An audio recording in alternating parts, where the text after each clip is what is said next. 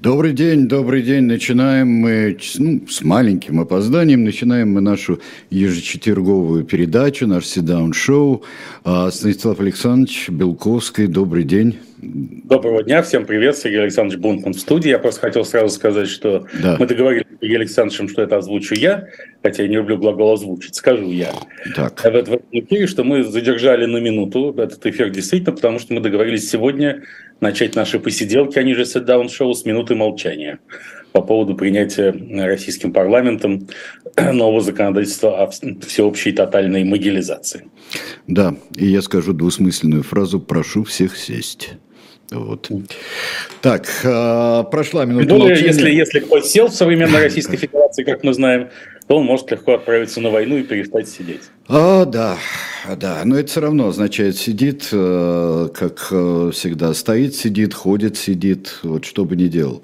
Вот, э, слушайте, мы очень много мы говорим и продолжим говорить и, и с Калоем Ахильговым, и всегда говорим об этом, о тех законодательных актах, которые принимают наша так называемая Дума и так называемая Совет Федерации и даже президент. А, вот что это вообще такое, вот эта электронизация, могилизации, как мы могли бы сказать? Ну, во-первых, это составная часть более широкого проекта цифрового ГУЛАГа, который, я думаю, есть приоритетный предмет сотрудничества между РФ и уважаемыми китайскими старшими партнерами. Не случайно, как мы с вами уже говорили, Си Цзиньпин во время московского визита ездил к Михаилу Владимировичу Мишустину, главному цифровизатору. Ну, теперь, как заявил э, генерал-полковник Андрей Картополов, председатель Думского комитета по обороне, как там какие-то пиндосские сволочи э, начали сразу хаять э, закон, потому что он задает лучшую мобилизационную систему в мире. Ну да, без сильной злобе, как как было написано в свое время. Да, хотя давно уже многими подмечено, что агентами американского влияния, видимо, являются многие высшие руководители РФ, Потому что если считать целями Вашингтона маргинализацию и изоляцию Российской Федерации, то с помощью спецоперации Z и всех сопутствующих мероприятий эта цель успешно достигается, причем при минимальном использовании американских ресурсов. США да, семими, семимильными шагами. Сами. Зачем? Мы совершенно импортозамещаем это все, эту маргинализацию да, России. Нет, мы действительно, ну, видимо, Владимир Владимирович Путин мечтал взять на себя часть американских функций, вот и взял. Сказать, бороться с Российской Федерацией, она, Америка теперь решила с помощью его и его близкого окружения. И при, при этом э, только что нам объясняли, что никакой мобилизации не будет. Ну, мы, естественно, понимали, что это формально ее не будет, а фактически она будет идти все время. Но на радость генерал Картополов прям-таки использовал слово «мобилизационное». То есть, на самом деле, это означает, что все люди призывного возраста, призывного возраста э, полностью учтены как волосы на голове человека у Господа Бога.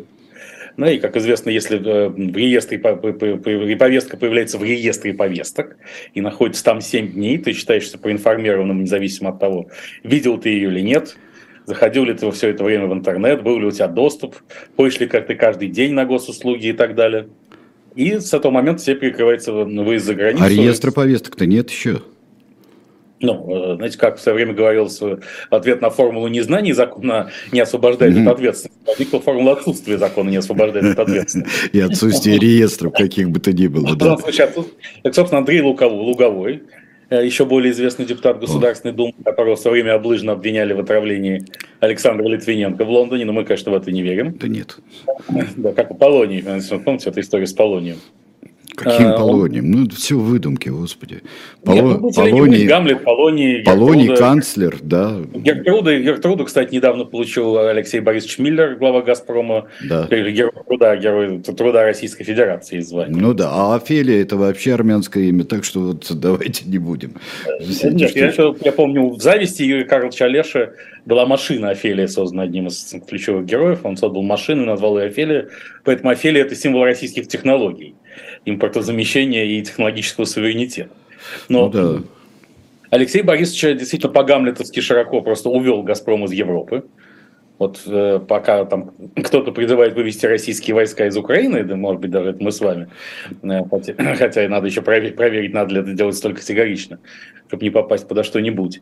Э, вот «Газпром» просто взял и освободил Европу. И поэтому герой труда Российской Федерации Алексей Борисовичу Миллеру, безусловно, причитается. Я думаю, что орден почетного легиона и другие какие-нибудь высшие а награды Германии и прочих стран за то, что его газовые войска ушли из Европы, причем стремительным темпом стремительным домкратом. Когда-то Михаила Сергеевича Горбачева очень ругали за то, что он очень быстро согласился быстро вывести советские войска из Германии, э, что Борис Николаевич Ельцин поддержал, а компенсацию никакую достаточно не попросили за это.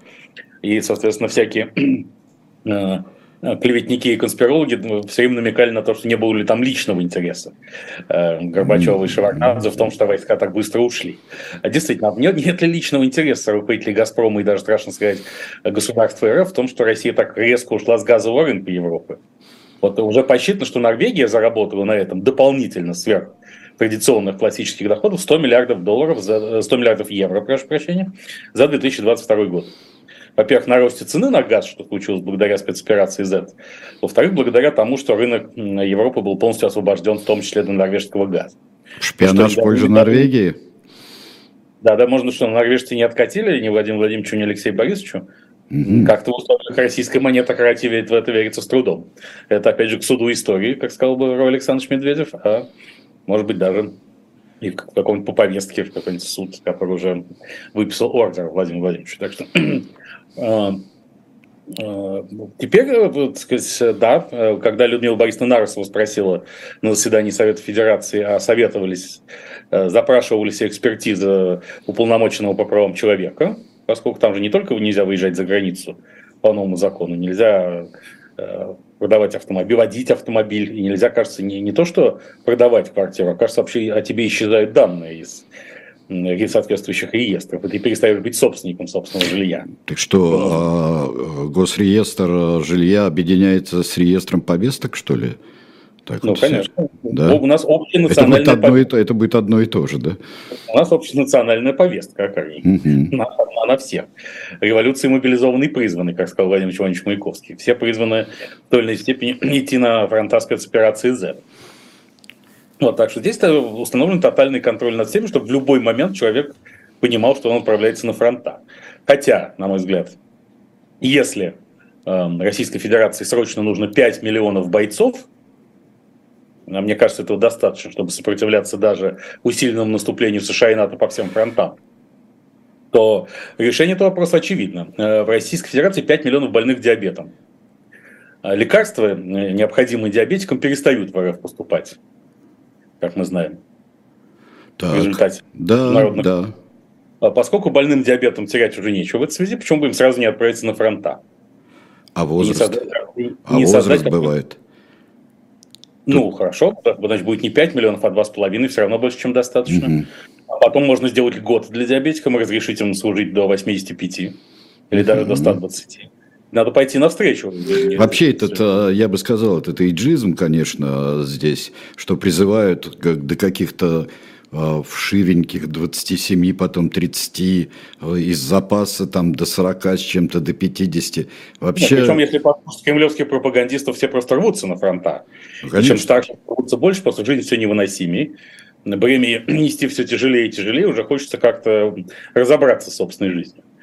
Вот. И такой, можно было писать корпус сладкой жизни, уже сказать, вот, что-нибудь типа того э, на этом фронте. Поэтому тут источники пополнения российских вооруженных сил велики. Э, это ведь когда Михаил Владимирович Мишустин становился премьер-министром Российской Федерации в январе 2020 года, то предполагал, что его главная задача это именно вот э, поставить на учет каждого россиянина с точки зрения полного объема его доходов и тем самым резко и качественно увеличить поступление, налоговые поступления от россиян в рамках доктрины «люди, новая нефть». Угу. Сейчас в данном случае люди уже не просто новая нефть, а люди новая кровь. Можно сформулировать программу Михаила Владимировича Мишустина именно так. Никто, никто не уйдет голодным, отлично работает снайпер, как пелось некогда в культовой песне группы «Манго Манго». Да, да, была такая песня, да. Ах, ну что же, тогда, тогда вообще все становится совершенно понятно, все становится ясно. Особенно мне очень нравится предложение, э, предложение, а что, если за границей человек? Ну пусть возьмет отпуск, если он даже там работает. Возьмет отпуск, приедет, отслужит, а потом едет. Тополов сказал, э, да, извините, мы Андрей Луговой, это мы начали вспоминать Лугового. Да, да, Лугового мы вспоминали. И да. забыли, к чему я его вспомнил -то, господи боже мой. Э, ему, наверное, и кается, я надеюсь, что препараты против икоты не перестали поступать в РФ. Или производятся здесь, по крайней мере, для депутатов в должном уровне. Потому что в ответ на вопрос, а как же, если человек физически не мог увидеть эту повестку? Он отвечал, это ваши проблемы. Угу. Как сказал господин Луговой. Неважно. Мыло веревку с собой приносить. Принцип очень прост. Лучше приходи в военкомат заранее и сдавайся. Ну да, это мне напоминает вот этот э, старый-престарый, да, ля-ля-ля, мы старый-престарый анекдот очень часто напоминаем вам, э, это я чату обращаюсь, э, анекдот про албанский вирус, который мы страна молодая, хакеры у нас не обучены, поэтому, пожалуйста, возьмите, нажмите такие-то кнопки и сотрите весь свой жесткий диск сами. Вот э, это... Да, да, нет, ну это есть много версий этого же анекдота. Да, да, да. В, в парке забыт портфель с секретными документами, нашедшему просьбу застрелиться самому. Да. Кстати, кстати, насчет албанского вируса, ведь в ходе обсуждения в Совете Федерации прорывных поправок к законодательству о призыве э, обсуждалась же еще тему биолаборатории США, и та же Людмила Борисовна Нарусова, единственный сенатор, который, судя по всему, проголосовала против этих инноваций закона да, насколько да, я знаю, да. Опять же, да, мы потеряли мысль, извините, это я ее потерял, виноват. Э, как начнешь передачу с минуты молчания, так и проведешь. Э, Людмила Борисовна э, спросила, запрашивали экспертизу уполномоченного по правам человека, на что Андрей Александрович Клишес, ключевой юрист Верхней Палаты РФ парламента, сказал, а не проводили, потому что это не предусмотрено регламентом Совета Федерации. Какие там права человека? Вот та же Людмила Борисовна на том же заседании сказал, что чем увлекаться всякими американскими биолабораториями, надо уделить внимание чумным соркам. Сор, соркам, которые заражены чумой и э, мощно движутся на РФ с территории Монголии. Если помните, Сергей Александрович, мы эту тему обсуждали с вами пару месяцев да. назад еще. То самый страшный удар может быть нанесен США и НАТО в спину с территории Монголии. И теперь, в том числе и с помощью биолабораторий. И там же и все эти... Э, и то вот Людмила Борисовна, поскольку она сенатор от ТВ непосредственно, граничащий с Монголией, она и говорит, что чумные, э, вот я все время хочу сказать, чумные сорки. Чумные сорки и активно-активно, миллионами идут из Монголии в Тыву. Причем понятно, почему в Тыву. Ну, конечно. Этап, вот в Стамбулу, места, где господа Путин и Шойгу принимали решение о начале спецоперации Z, и о ее сценарии еще в 2021 году, когда они выезжали туда на отдых. Ясно, что сорки должны, так сказать, все дело закомпостировать полностью, заразить сначала ТВУ, а с ТВ это два раза может перекинуться на другие ключевые регионы Российской Федерации. Еще и поэтому нужна всеобщая мобилизация, потому что нужно остановить темных сорков, а для этого, в общем, нужны весьма мощные войска, готовые умереть за Родину.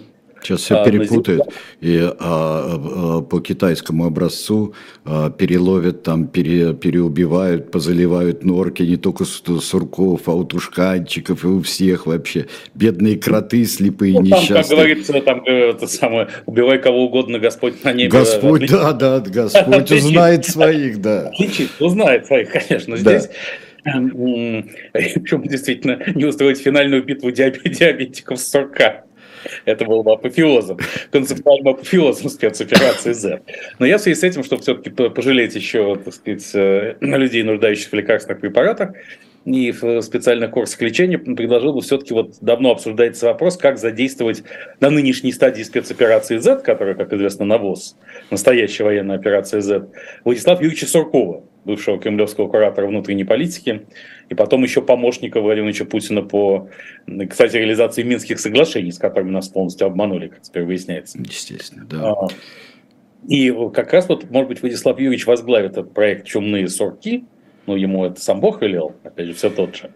И концепция очень проста, что не надо воевать. Вот как, как Владислав Юрьевич Сурков гордился тем, что когда он был кремлевским куратором внутренней политики, он не воевал с оппозицией, а ставил ее под ружье на свою сторону особенно так изящно внося раскол между различными ее крыльями. Чтобы действительно не воевать с, сорок, с монгольскими чумными сорками, а поставить их на службу вооруженных сил РФ и не направить в Украину туда. А чем их можно привлечь-то, господи? Ну, или, просто, или просто мобилизовать Сурков электронными повестками? Не мобилизовать, но, собственно, для этого мощный политтехнолог такого уровня, как господин Сурков, и нужен. Опять же, главное узнать своих, но как обычно с соками такого, такого типа животными обращаются, с помощью музыкальных инструментов определенных. А Сурков известный музыкант, и я думаю, что нужно записать э, какие-нибудь композиции группы Агаты Кристи, специальные мистико-сакральные тексты Владислава Юрьевича, которые воздействовали бы на Сурков э, совершенно нечеловеческим образом. Вот что Сурки только-только придя в ТВ и не обращая внимания на вход в Шамбалу и резиденцию Путина, шли бы прямо в Украину своим mm-hmm. ходом поскольку mm-hmm. денег, естественно, нет, чтобы туда отправить. Да. А обеспечение, обеспечение коридора в Украину из Монголии, монголо-украинский коридор, это как делать? А сурки сами сориентируются. Сориентируются. Надо, надо применить те самые феромоны, с помощью которых Владимир Владимирович Путин обольщает, как нам сообщил Артур mm-hmm. Сергеевич Смоляков, заслуженный артист людей. И вот сочетание Агата Кристи на стихи Суркова плюс феромоны, сурки сами, у них же прекрасные органы чувств, э, они э, гораздо неприхотливее людей и приравных к ним существ э, и приравных им граждан Российской Федерации. Поэтому они найдут, найдут дорогу. Там, собственно, еще в текстах песен должны быть тайные указания, координаты, куда, куда, собственно, двигаться, куда там в направлении Бахмута и Солидара. Да. И вот, наконец, таки дойдут. И тогда, наконец, судьба спецоперации Z решится окончательно. Боюсь, я вот боюсь. Нет? Не, вам не кажется, что это убедительно? Вот боюсь я, боюсь я этого, что-нибудь пойдет обязательно не так. Кто-нибудь переманит, а, да где-нибудь поубивают по дороге. Вот та же самая молодая Росгвардия какая-нибудь. Ну, ну в общем, да. Тут, конечно, четвертый крестовый поход на сценарий напрашивается, что вместо Иерусалима в Константинополь. Да? Вместо, вместо коммунизма Олимпиада. Может, действительно, сорки так оголодают в дороге, в результате невидного расцвета российского сельского хозяйства и отсутствия наличия подножного корма, то действительно придут куда-нибудь в Волгоград и устроят там настоящий Сталинград. Ну да. Наконец. Вот, а вот, вот этого я очень боюсь. Сталинградом безо всякого переименования. Рискованно, очень, очень это рискованно. Да, в общем, надо еще подумать. Все-таки, да. может быть, корпус «Сладкая жизнь» бросить на Монголию. Да, на доработку. На доработку все-таки все это отправляется. А вот что это за история с... Э, есть старая Росгвардия, вот, гвардия Мерд, да, вот, не сдаются. А, а будет теперь что, молодая Росгвардия, да? Ну, конечно, все-таки не будем забывать, что, э, как сказал Александр Сергеевич Пушкин, от нас другой умчался гений. Другой властитель наших дом, все-таки Наполеон Бонапарт, как был и остается важной ролевой моделью для всех российских государственных деятелей и полководцев всех времен, как бы к Наполеону не относились. И тем более, собственно, пожар Москвы, который способствовал много к украшению. Я когда вот вспоминаю, когда слышал в очередной раз, как похорошела Москва при Сергее Семеновиче Собянине, я почему-то мне приходит на ум именно эти строки. А если бы не Наполеон, кто бы стал поджигать Москву? Нам бы самим эта творческая идея без его присутствия в городе как-то не пришла. Почему? Но... Даже Ростопчин бы не догадался, что ли? Нет, хотя, знаете, сама фамилия Ростопчин просто диктовала необходимость да, такого. Да, абсолютно. Да, да, да. Знаете, я всегда думал, вот у меня давно была концепция, еще вот наша с вами КГБ же предвечная, креативная да. группа Белковского, еще задолго до нашего, начала наших посиделок, я думал о том, что вот само название Курильские острова совершенно четко дает понять, как нужно решить проблему Южных Курил. Нужно именно сделать там заповедник, э, где будет легализован каннабис, его выращивание и употребление, и сделать именно совместной свободной экономической зоной с Японией, такой русско-японский канадец. Ну, сейчас, конечно, об этом говорить уже слишком поздно или, наоборот, слишком рано. Вчера поздно, завтра, завтра рано. Ну да. Ленинской формы. Вот, но, конечно, раз есть э, старая гвардия, должна быть и молодая. И теперь мы понимаем, что не только схватка Суркова с диабетиками или поход Сурков в Украину, но и э, одним, одной из решающих битв спецоперации Z на навозной стадии будет столкновение Министерства внутренних дел с Росгвардией.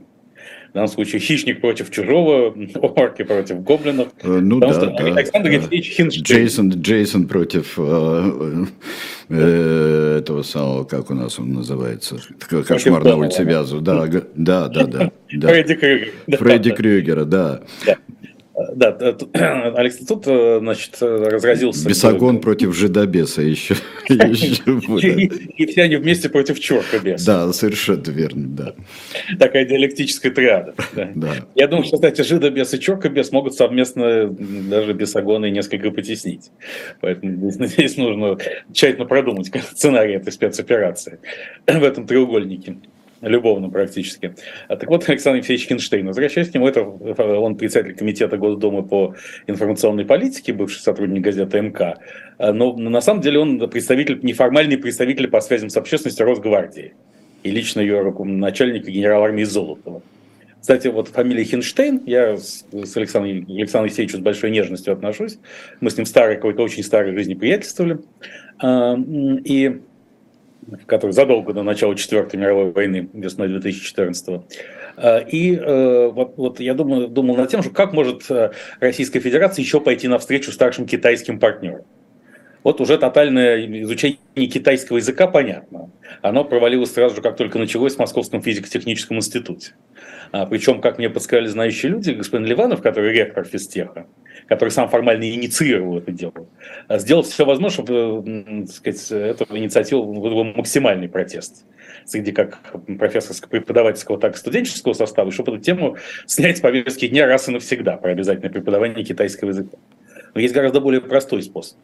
Поменять э, исполнение российских русских имен и фамилий и приравненных к ним.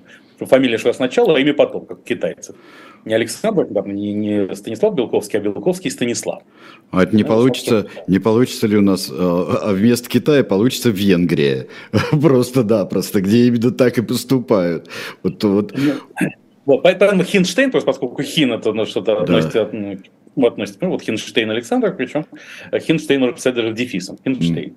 Так вот, Александр Хинштейн устроил большую э, панику, не хочу сказать, поднял, но выпустил эмоциональное очень заявление, Э, в соответствии с которым в структурах МВД РФ формируется постоя... параллельная Росгвардия. Что бывшие полки ОМОНа просто трансформируются в полноценные э, отряды быстрого реагирования, их увеличивается их численность и оплата труда, переманивают бойцов Росгвардии обратно, и спецназ, э, антинаркотический спецназ «Гром», который входит в состав МВД, он трансформируется вообще в полноценный аналог Росгвардии. Если так дело пойдет и дальше, то Росгвардии будет уже две по известному по старому анекдоту, зачем нам два синявских, помните? Да? Ну вот, да, ясно, да, да. Между, между силовыми ведомствами внутри Российской Федерации э, рискует или обещает, кому как более приятно слышать, какой глагол, ну, в общем, стать важным событием нынешнего этапа спецоперации. И, в общем, по, по, по старому, опять же, не политкорректному анекдоту, но не, но не рассказать его сейчас здесь просто нельзя, как, э, поскольку он другим крылом задевает историю ЧВК «Вагнер» как э, добровольцев там в начале 80-х годов завербовали для войны в Афганистане. Для, она же была не война, а э, ну, какая-то тоже операция по поддержке. Выполнение интернационального, интернационального долга. долга. Введение да. ограниченного контингента советских войск. Да, да. да. Вот, вот, значит, и пообещали за голову душмана по 10 рублей. Вот, значит, прилетают на, на отряд на место, и когда командир возвращается к самолету, он видит, что у каждого уже в руках по 5-7 голов душманов. Потому что он говорит, ребят, вы поторопились, это еще Душанбе. Ну да. Вот мне кажется, что какое-нибудь генеральное сражение спецоперации Z случится где-нибудь под Воронежем между а, МВД и Росгвардией. Товарищи, мне кажется, что это вообще саботаж всего, потому что у нас а, приходится электронизировать а, все повестки. Контракты с 18, а скоро с 14 будет, наверное, а, лет можно заключать. А, не хватает людей а, на фронтах или на линиях соприкосновения спец, а, спецопераций. А тут они еще какую-то внутреннюю структуру устраивают. Что это такое вообще? Ну, потому что с, точки зрения Владимира Владимировича Путина, который уже объявил себя победителем на долгие годы вперед, спецоперации Z, поскольку решена главная задача США и НАТО не удалось ликвидировать Российскую Федерацию как класс. Ну, почему, почему сильно генеральное сражение. В конце концов, э, Путин же и Кремль же утверждают, что в Украине происходит гражданская война одной части русского народа, именуемой великороссами, с другой части, то есть с малороссами. То есть украинцы – это малороссы, младшие братья русских, которые просто одурманены и оболванены нацистской пропагандой жидобандеровцев во главе с Владимиром Александровичем Зеленским, mm-hmm. в котором стоят, естественно, США. Если вот не США и не Зеленский, приведенные ими к власти, то ясно, что ну, украинцы абсолютно вдруг неожиданно прозрели бы, поняли, что Украина должна быть частью России, а сами не младшие русские и больше никто. Но вот проклятая пропаганда мешает. Ну так почему, если гражданская война между двумя частями русского народа возможно там, почему она не может быть под Воронежем? Тем более это будет любо-дорого заглядение, настоящие профессионалы сойдутся в мощной схватке. Да. Которые знают цену, знают цену человеческой крови. Кстати, к вопросу крови, помните, мы же с вами и в прошлый раз обсуждали приоритеты российского вампир-сообщества, составляющего 3,72 населения РФ. А я давно думал, что если, ну, уже давно же называют режим Владимира Владимировича Путина кровавым, ну, кто-то делает это уменьшительно-ласкательной в шутку, кто-то даже с симпатией, кто-то с ненавистью, таких явное меньшинство, конечно. Это сказать тогда, но если уж режим кровавый, то если люди новая нефть, они же новая кровь, то и кровь новая нефть. Такой силлогизм уместен? Конечно, запросто. Да. Это просто да, э, элементарное уравнение экспорт, происходит. Экспорт человеческой крови может стать важнейшей отраслью российской национальной экономики на новом этапе развития. Эти, практически это ноу-хау, это стартап. Почему бы не заполнить газопроводы, идущие еще недовзорванные, идущие в сторону Европы, человеческой крови? Сейчас есть э, в мире нарастает тренд, что по этим газопроводам, которые транспортируют природный газ, угу. будет транспортироваться водород. Есть такая теория. Да? Значит, в результате некоторой модернизации этих газопроводов, и даже когда еще Анатолий Борисович Чубайс был э, помощником президента Путина по устойчивому развитию, вот, до, до чего это развитие устойчиво докатилось, мы теперь видим. А сейчас вместо него Руслан Эдельгириев, помощник по устойчивому развитию, это небольшое лирическое отступление, но потом забудем, что называется. Это ближайший соратник Рамзана Ахматовича Кадырова. Mm. То есть куратором ESG, всех ценностей современных, является у нас Рамзан Ахматович Кадыров. Ну, собственно, какая страна, такие ESG-ценности, как говорится. Вот, Анатолий Борисович предлагал э, транспортировать водород по трубам «Газпрома». Потому что, будучи очень опытным царедворцем и аппаратчиком, мегаопытным, прекрасно понимающим инстинкты бюрократии вообще и инстинкты лидеров типа Владимира Владимировича Путина в частности, он понимал, что для того, чтобы говорить вообще о водороде, нужно понять, где здесь доля «Газпрома», и каким образом «Газпром» сможет наложить лапу на этот водород. Если это понятно становится, ну, вообще, или любая другая компания прямо или косвенно подконтрольная Владимиру Владимировичу. Поэтому ну, все правильно говорит. По вашим трубам все пойдет, все под контролем, останется только вместо газа водород. Ну хорошо, с устойчивым развитием не задалось. Значит, кроме как с цифровизацией призывников. А, но, так сказать, почему же по газопроводам кровь-то не отправить? Ведь да. на Западе существует мощное и влиятельное вампир-лобби. Ну, Почти. запросто. Как говорил Святослав Вернедубович, э, э, персонаж фильма «Вампиры средней полосы», в новогоднем эпизоде он задумался, а потом говорит, вот никогда все-таки вампиры так хорошо не жили, как при Путине. Ну, такая... Сказал. Это, никогда. Ну, как же, люди, люди, не зна... люди не знаю, а вот вампиры никогда так хорошо не Конечно, Стоянов. Да. Во-первых, Путин над Россией простер совиные крыла, а в сумерках как-то представителям сообщества живется, живется полегче. А, совиные крыла, в смысле, все знак мудрости нынешнего российского правителя. А потом, ну, действительно, кровавый режим-то, это он буквально для вампиров-то и создан ну, а, да. средней полосы. Поэтому, но поскольку во всем мире есть мощнейшее вампир-лобби, то, конечно, оно будет очень приветствовать поставки свежей русской крови недружественные страны, может быть, в результате недружественные страны станут дружественными потому что это вампир-лобби там потрясет свои собственные правительства. Потому что там опять, а, да боюсь, что они опять начнется вот это все, другие источники, там искусственная кровь, все это начнется, наша кровозависимость от России, вот вся эта ерунда, вся эта демагогия опять начнется в Европах. И опять выиграет какая-то... Нет, нет, ну наши, наши вампиры средней полосы туда двинутся и говорят. Э, выиграют, зна... знаете, кто выиграет? Венгрия и Румыния, потому что они традиционно поставщики а, раз, да, нет, крови. Раз, Венгрия очень важна, потому что вообще форпост сейчас российского влияния в Евросоюзе. Правда, такой форпост, который Россия постоянно сдает, как только Евросоюз идет на очередные уступки Будапешта, там, размораживая какие-то средства из ЕС-фондов.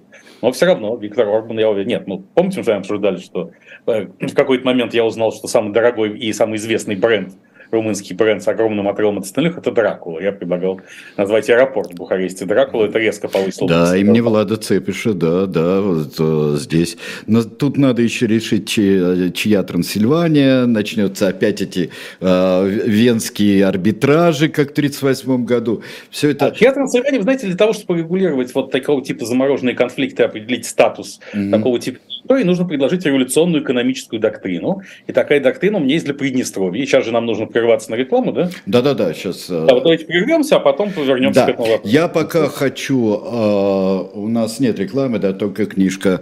У нас книжка. А книжка очень интересная, потому что это Стик Дагерман. Стик Дагерман э, замечательный, к сожалению, очень рано умерший э, шведский писатель, у которого укладывается все его творчество в 9 лет, э, в 9 лет после Второй мировой войны.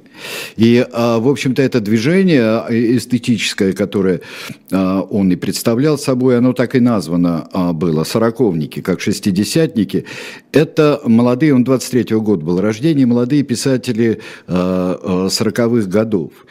И э, это такой достаточно жесткий э, взгляд на действительность, хотя он во многом отличается э, от э, господствующего тогда экзистенциализма, у которого совсем был такой вот вот вообще все напрасно. А, Стик Дагерман, его очень хорошо изучили в 80-е годы. И вот мы книгу, которую мы предлагаем, «Немецкая осень», там еще а, с добавлением некоторых других он и журналистских работ, еще и рассказов, как мне кажется, здесь, в общем-то, что-то еще добавлено.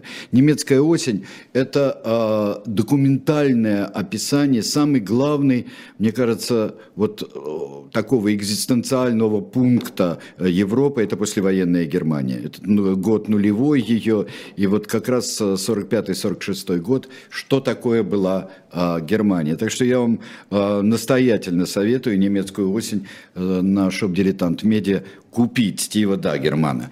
Ну что ж, я вот представил книжку, и теперь мы можем продолжить. Тогда уже я заполню немножко рекламную паузу по своей квоте. Да. Я напоминаю, что недавно появился YouTube-канал Белковский, да. где каждый день выходит uh, Late Night Sit Down шоу «Доброй ночи, малыши». Я успокаиваю аудиторию на ночь, надеюсь многие заснули спокойно именно благодаря этому проекту. А кроме того, только что, буквально вчера, 12 апреля, в День космонавтики, вышел четвертый эпизод весеннего сезона проекта «Время Белковского», где очень много интересного, в частности, к вопросу о космонавтике и э, реальном происхождении секретных материалов американских спецслужб, утекших в сеть, поэтому призываю всех посмотреть это все дело и обязательно подписаться на YouTube-канал Белковский. Ссылка на это есть в описании к нашим Сергей Александровичем посидел. Да, ну вот сейчас мы продолжим, да, возвращаемся. Да. Дело в том, что помимо людей новой нефти, людей новая кровь, э, у Российской Федерации нашла где еще взять много денег на обеспечение и обеспечивание спецоперации Z. Это инфо-цыгане, так называемые. Это очень неполиткорректное слово, но что это лучше Инфоромы. Инфоромы. Инфоромы. Mm-hmm. Да. Ну, хотя если в пушкинском смысле, вот инфо-цыганы, да, скорее. А тогда, то... тогда очень художественно получается, да. Да, я, кстати, подумал, вот как раз готовясь к этой программе, что э, мы с вами привыкли давать советы совершенно непрошенные, а на того не менее выдающиеся Константину Юрьевичу Богомолову, ведущему российскому театральному режиссеру. Вот мне кажется, Пушкинский, он мог поставить по Пушкину э, инфо-цыганы, э, где участвовали все ключевые фигуры, сказать, причем э, как Константин Юрьевич Люк не обязательно, чтобы актеры играли инфо-цыган, чтобы они сами там вот, э, как сообщает нам налоговая служба, которая напала на инфо-цыган в последние месяцы и недели, самый высокооплачиваемый инфо-цыганин – это инфо-цыганка самая, да, эти погадают этот Лерчик, некая, Валерий Чекалина, кажется, ее зовут, Лерчик, заработала на инфо-цыган на информстве миллиард рублей в прошлом году. А еще более известная, но чуть менее доходная дама Елена Блиновская, всего там 500 миллионов с чем-то.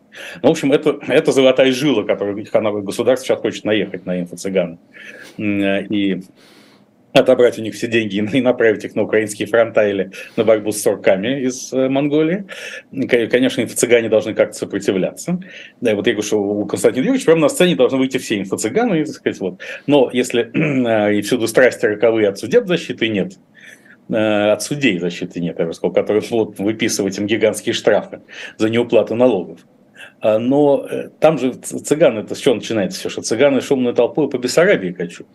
Да. И, вот меня, и меня осенило. Вот оно, способ решения приднестровской проблемы. Нужно сделать Приднестровье меккой инфоромства. Да.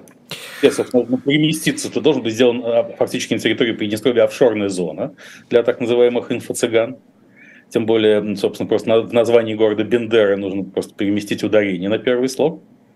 Да, значит, и там сделать основной информ-хаб угу. И когда это случится, и когда огромные доходы российских информов во главе с Лерчек перейдут туда, тут, мне кажется, приднестровская проблема будет решена раз и навсегда. Там, так как я сегодня представляю скептическое крыло вообще нашей, нашей организации, а, то я скажу, что из этого получится. Из этого получится, как и, скажем, там, расцыганивание, когда делали, выведение из таборов, а, нахождение профессий, вот это принудительное. Я думаю, что получится в лучшем случае театр инфрамен. Больше ничего не получится. Такое ограниченного пользования а, с хорошими какими-то вещами, но такого бешеного, конечно, процветания он никакого не принесет. Вот. Ну, надо, надо попробовать, потому что совокупный доход 10 крупнейших российских инфоромов превосходит бюджет не только Приднестровской Молдавской Республики, но и Молдовы. Это перевернет судьбу и Молдовы, и Приднестровья, и позволит там э, установить долгосрочный мир. Я остаюсь оптимистом. В свое время была шутка, что если Криштиану Роналду, известный футболист, э, сломает ногу о ягодице Дженнифер Лопес, то размер страховки превысит бюджет Казахстана. Да. Вот, что история с информом абсолютно возвращаясь к корням. К тому же там ведь, как мы знаем, Кармен, вот Проспер Мериме, это фактически ремейк же пушкинских цыган, если я ничего не путаю. И действительно это можно и Константину Юрьевичу подсказать, что мы как-то объединил это все.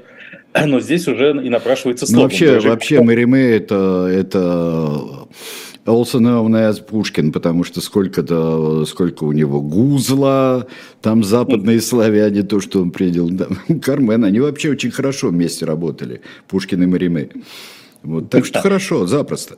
Да, поэтому тут напрашивается слоган, который годится как для спектакля Константина Ильича Богомолова «Инфо-цыганы», так и для, mm инфо, для театра «Инфорамен» там, в, в Бендерах. mm Держи Кармен шире. Держи Кармен шире. Да, это, да, хороший. Ведь только мы не зарабатываем на идеях, Станислав Александрович. Мы ну, их, мы нам, их просто нам как сеятели, как сеятели раздаем. Раздаем. Да, разбрасывающие облигации выигрышного займа. Например, да, совершенно верно, да. У нас уже тоже появились конкуренты. Это, собственно, правительство Российской Федерации, которое собирается, сказать, все-таки вынуть из людей, как, как новой нефти, последние оставшиеся сбережения и направить их таки на спецоперацию Z.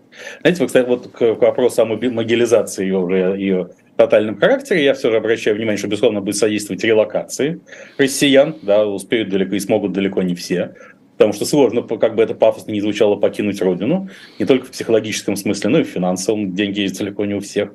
И когда у тебя нет связи за границей, ты не, никогда не представлял себе такой судьбы, то, конечно, все это не так просто. Но, тем не менее, 7 дней как говорится, жить надо так, чтобы не было мучительно больно за бесцельно прожитые годы, а так жить надо там, mm-hmm. не было мучительно больно за бесцельно прожитые годы. Одну букву поменяем. Так вот, 7 дней даются человеку момента регистрации его повестки в реестре э, повесток.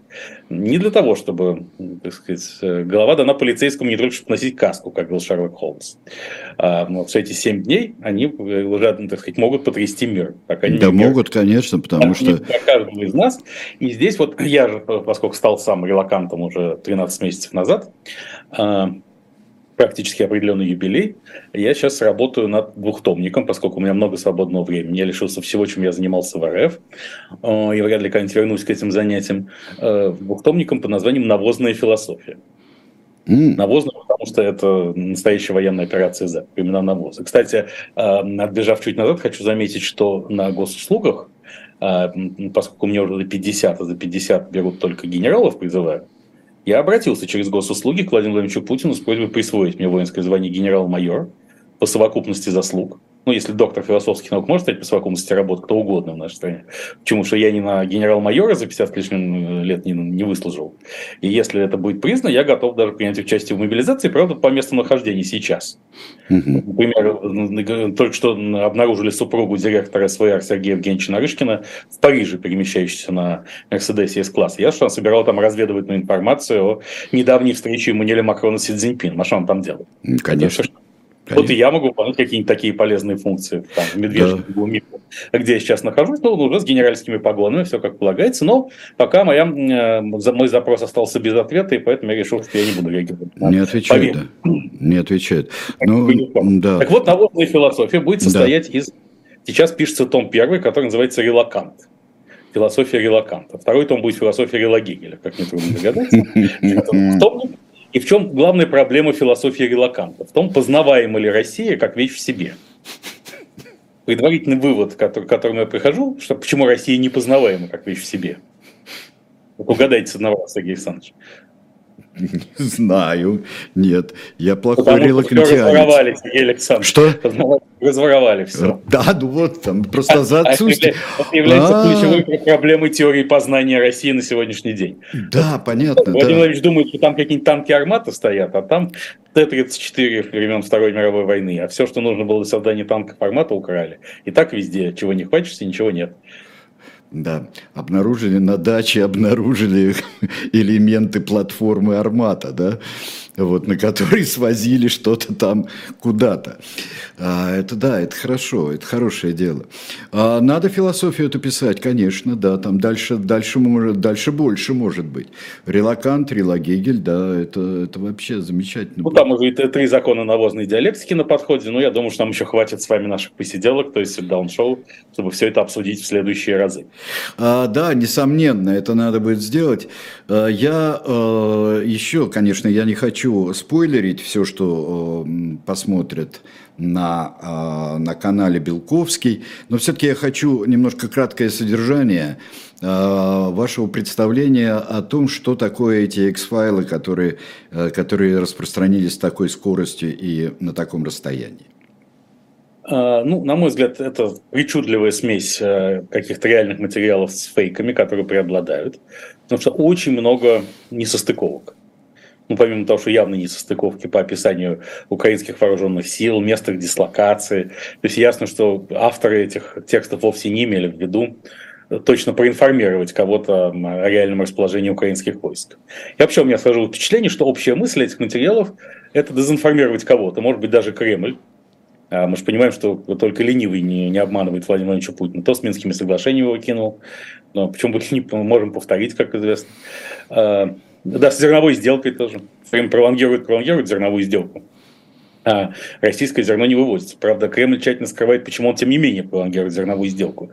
Потому что благодаря ей несколько физических лиц, включая министра сельского хозяйства Дмитрия Николаевича Патрушева, вывелись под санкции. Но об этом нельзя публично говорить. Поэтому считает, что ничего не делается в рамках зерновой сделки.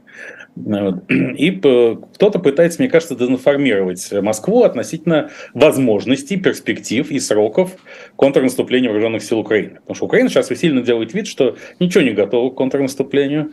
То его обещали в конце апреля, начале мая, сейчас оно переносится на лето. По словам украинского премьер-министра Дениса Шмыгаля, сказанным совершенно официально открыто в Канаде во время вчерашнего визита. И, в общем, как-то надо успокоить, успокоить, успокоить. Ваши веки наливаются свинцом, яйцом. И вот здесь может воспоследовать долгожданное стремительное контрнаступление. Все может быть так. Но несостыковок в деталях очень много. Например, утверждается в этих документах, которых легко понять, что это несостыковка.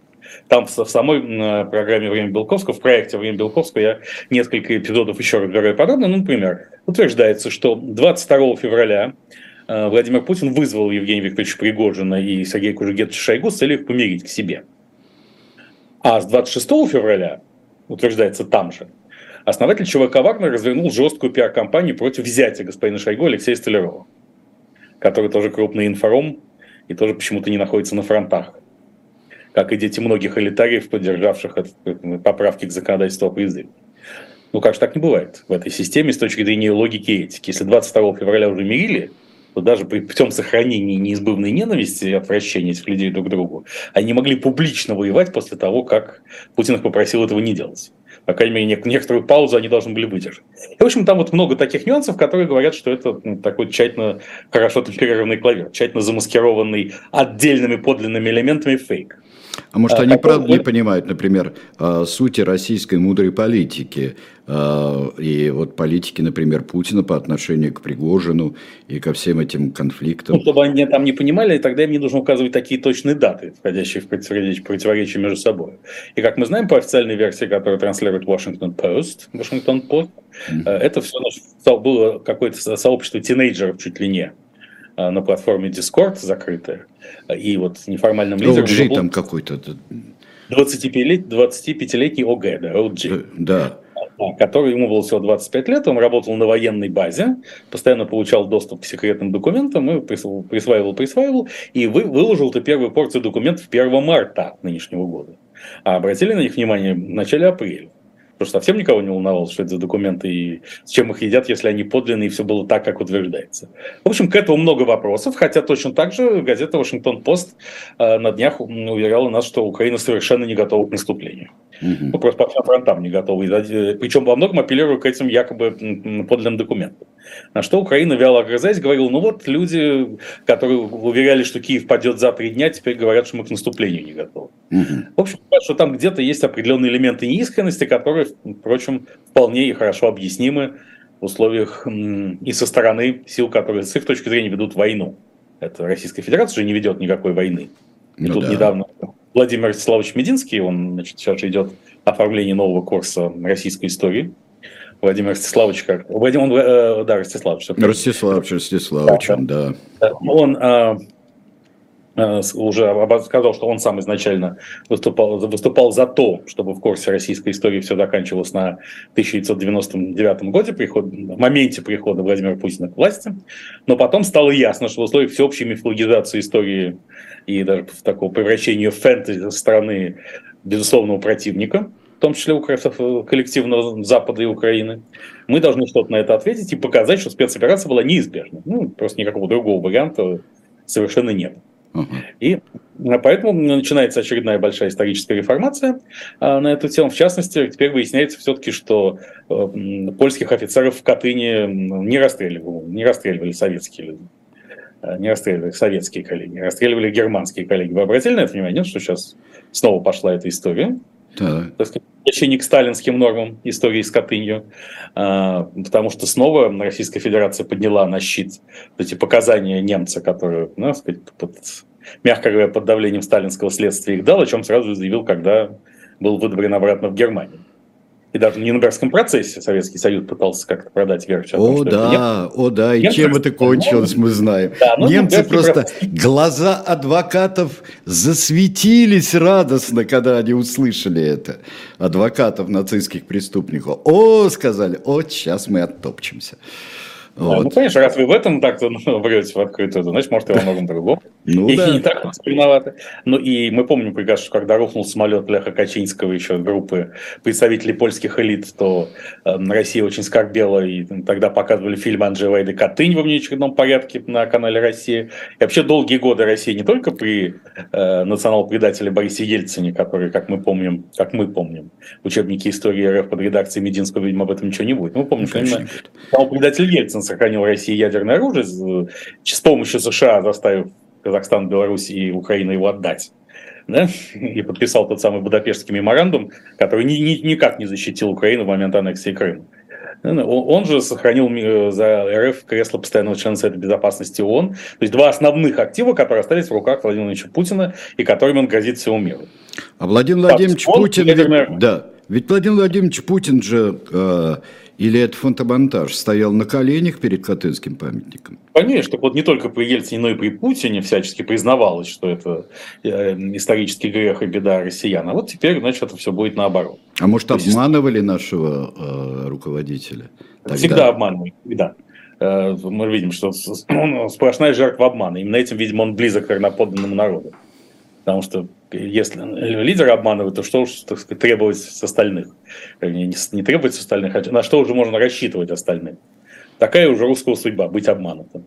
И в конце концов мы, конечно, выясним в очередном томе этой истории, или в третьем томе моей навозной философии, которая будет называться Рела Фейербах, вот Рела Фейербахис, подчеркнутым антропоцентризмом релаканта, релокационным антропоцентризмом, я, возможно, смогу проанализировать, кто же обманул Владимира Владимировича Путина, когда он начал спецоперацию Z.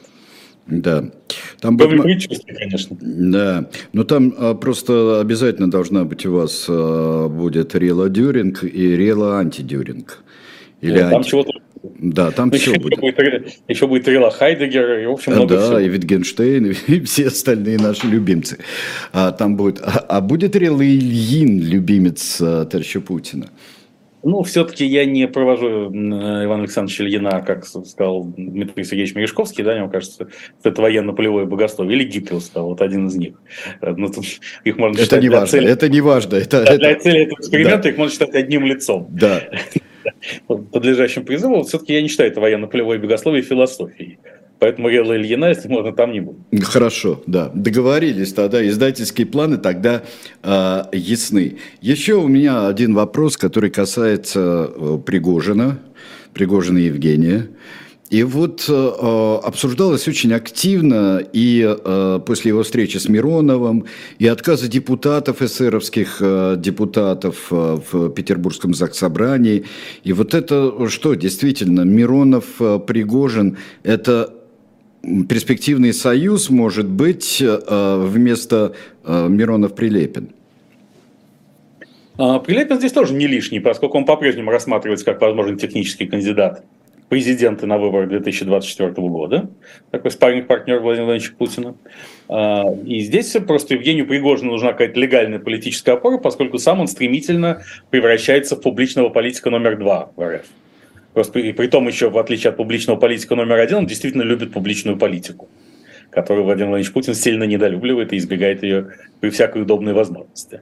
А справедливой России ну, ну, нужна крыша действительно влиятельная и мощная именно в этом смысле. А, как и не, не Сергей Михайлович Миронов уже будет публичным политиком номер два, но, конечно, в этой фракции в Заксобрании Санкт-Петербурга, которая ориентируется на губернатора Александра Чебеглова, по этой причине ушла из «Справедливой России». Но судьба всех этих партий не ясна. Изначально «Справедливая Россия», как вторая нога Кремля, э, создавалась в 2006 году, чтобы слиться с КПРФ в едином экстазе. Но так получилось, что тогда это начиналось с конфликта господина Миронова с уже упоминавшимся сегодня в монгольском контексте господином Сурковым. Эм, Сурков сделал все, чтобы этого конфликта с Мироновым, чтобы слияние не случилось, а потом как так пошло, что Геннадий Андреевич Зюганов, естественно, отстаивал собственную независимость, и отстоял ее успешно, ссылаясь на то, что он не менее эффективный слуга Кремля и даже более, чем э, Миронов и компании, поэтому зачем же их сливать воедино? Каждый хочет кормиться на своей делянке. А если бы Зюганов пошел на это слияние, то масштабы его кормления были бы существенно меньше. Но я что все это поколение политиков так или иначе должно уходить со сцены, просто в силу возраста. Оно даже и готово было бы уйти, но только при одном условии. То их наследниками по партийной линии станут их непосредственные биологические родственники ближайшие. У Зюганова есть внук, у Миронова тоже кто-то есть, даже у Григория Алексеевича Явлинского есть вполне, так сказать, понятный претендент на его место из числа нынешних депутатов от Яблока. Вот. И э, если этого не случится, то все эти люди, весь этот э, политическое кабаре, оно предстанет снова перед нами на президентских выборах 2024 года. Но уже понятно, что Евгений Викторович Пригожин так просто эту ситуацию не отпустит. Ему так понравилось быть публичным политическим лидером, и он так хорошо ощущает себя – в этой, на стремнении российской политики, он постарается там остаться и не, и не ограничиться просто функциями крупнейшей параллельной армии в РФ. А позиция, говорят, что Кириенко категорически против вообще, чтобы а, Евгений Пригожин где-то появлялся явственно политически независимо. Ну, это вполне объяснимо, потому что, во-первых, Сергей Владимирович Кириенко представитель клана Ковальчуков – а там у них не все гладко в отношениях с Пригожиным, в том числе по поводу губернатора Санкт-Петербурга и по многим другим вопросам. А во-вторых, потому что ясно, что всякая системная внутренняя политика, в том смысле, в каком она существует современная РФ, то есть политика абсолютно тусклых, неярких, абсолютно управляемых псевдолидеров, то есть де-факто бизнесменов или чиновников, принудительно назначенных политиками, конечно, она никак не совместима с ярким и независимым, как бы к ним относиться Пригожиным тоже к вопросу о том, зачем нам два Пригожина, да, потому что помимо Евгения Викторовича ну, да. Иосиф Игоревич Пригожин на политической сцене. Вот, поэтому, конечно, этот конфликт и будет продолжаться, но спецоперация Жеджа обнажает много всяких пластов, о которых мы вчера еще не догадывались. И всеобщая милитаризация бытия и сознания будет влиять на то, что от фигур типа Пригожина будет избавиться не так просто обычными аппаратными методами, как это было прежде. Кстати, ведь, наверное, мы сегодня не забудем сказать, что, наконец, мы поняли это по призыву соратников Алексея Анатольевича Навального. Госпожа Дарья Трепова убила Владлена Татарского. Да это ясно было на следующий день просто. Ну, да, конечно, конечно, разумеется. Поэтому сегодня ФСБ заявил, что, собственно, сама деятельность ФБК Алексея Анатольевича Навального привели к этой трагедии. Поэтому видно, что ФБК будет объявлен в РФ террористической организацией, а Навальный получит новое обвинение уже как э, руководитель террористической, как террорист, главный РФ. И это, конечно, огромный вклад в его репутацию. Потому что я что... Ну, ему могут дать хоть 125 лет, как он сам говорит, это же никак не изменится. Абсолютно не изменится, он, так же, как эти 25 лет Володи Карамурзе. Да. Но вообще-то там же реально гнобят человека, и вот этого отрицать нельзя просто. Да, да вот так, э, сказать, э, таков путь современного русского героя. А, и э, еще пикантные детали сделал Владимир Владимирович Кармурзы-младшего. А, Причем, как мне кажется, если господин Навальный, в общем, примерно представлял свой путь в эти годы, то Владимир Владимирович Камурза-младший не вполне. Тем более трагична его судьба, и мне очень понравилось, естественно, его последнее слово. Прекрасное там не было слово. Великолепное было слово. Сучка без задоринки, призываю да. всех прочитать. Тем более я сам лично субъективно считаю Владимира Карамурзу-младшего самым талантливым из политиков его поколения, и, в общем, считал так давно. Наверное, именно поэтому самый талантливый политик этого поколения должен пройти его крестный путь. Будем надеяться, что, может быть, его подадут в списки на обмен российскими шпионами, киберпреступниками и особенно Владиславом Плюшиным, создателем канала Низыгорь, телеграм-канал Низыгорь, который уж точно Кремль хочет заполучить, хочет э, весьма заполучить обратно. Но мы уже узнали, что э, дело Кармурза рассматривает судья, который попал в список Магнитского во многом благодаря усилиям Владимира Владимировича Кармурзы. Судья Подопригоров который обнаружена жалоба на том с, с требованием вывести его из списка Магнитского по принципу «а меня-то за что? Я-то что? Мне сказали вынести приговор Магнитскому, я и вынес». Вот буквально текст жалобы такой. Это в этом тоже, это с особым цинизмом. Понимаете, как Владимир Владимирович Путин в свое время назначил председателем Конституционного суда Валерия Дмитриевича Зоркина, то есть человека, который ненавидел и ненавидит Ельцинскую конституцию. И поэтому, да, поскольку она рождалась в 1993 году, в исторический момент, когда сам Зоркин как будто пал и было неизвестно, восстанет ли он когда-нибудь из этого пепла. Нет, ну Рудской кричал ему, Валер, ты же верующий, я дальше не прилично. Он да, же да, кричал да. ему по телефону, да. Да, да. да. То, то, то есть до изнасилования Конституции Валерий Дмитриевич подходил как нельзя лучше и справился с этой задачей блестяще. А также, вот, собственно, конечно, Раудикор Мурзо отдают в руки судьи, который имеет к нему личные счеты потому что из-за него он попал в список Магнитского. Вот это такая политтехнология современных времен РФ. Это уже чисто сталинское. Это, естественно, традиционное мышление Владимира Владимировича, что каждый человек должен иметь не только финансовую мотивацию, но и глубоко личную, такую закоренелую, э, заветрившуюся, расправиться со своим противником, которому бросают на съедение, но отражение общей сталинизации современной РФ. И тут э, в газете МК было опубликовано интервью ну, такой в косвенной речи в изложении с одной дамой, которая написала 746 доносов. Ее спросили, а что, что вы писали 746 доносов, в чем мотивация? Но она говорит, я только благое дело, я хотел просто, чтобы я, она писала доносы на экспертов, дающих разные комментарии по поводу спецоперации Z СМИ на агентам. И она ответила, ну вот теперь эксперты испугаются и не будут давать комментарии СМИ на агентам, и СМИ на агенты загнутся. Вот такая у меня благородная миссия, сказала эта дама. И надо сказать, что ни тени сомнения в том, что этот текст уместен и что дама, написавшая 746 доносов, должна быть положительным героем, ни у кого из авторов этого проекта не возникло. Отлично. Просто очень здорово. Очень здорово. Просто, по-моему, никаких... А, есть ли какие-нибудь еще ограничители?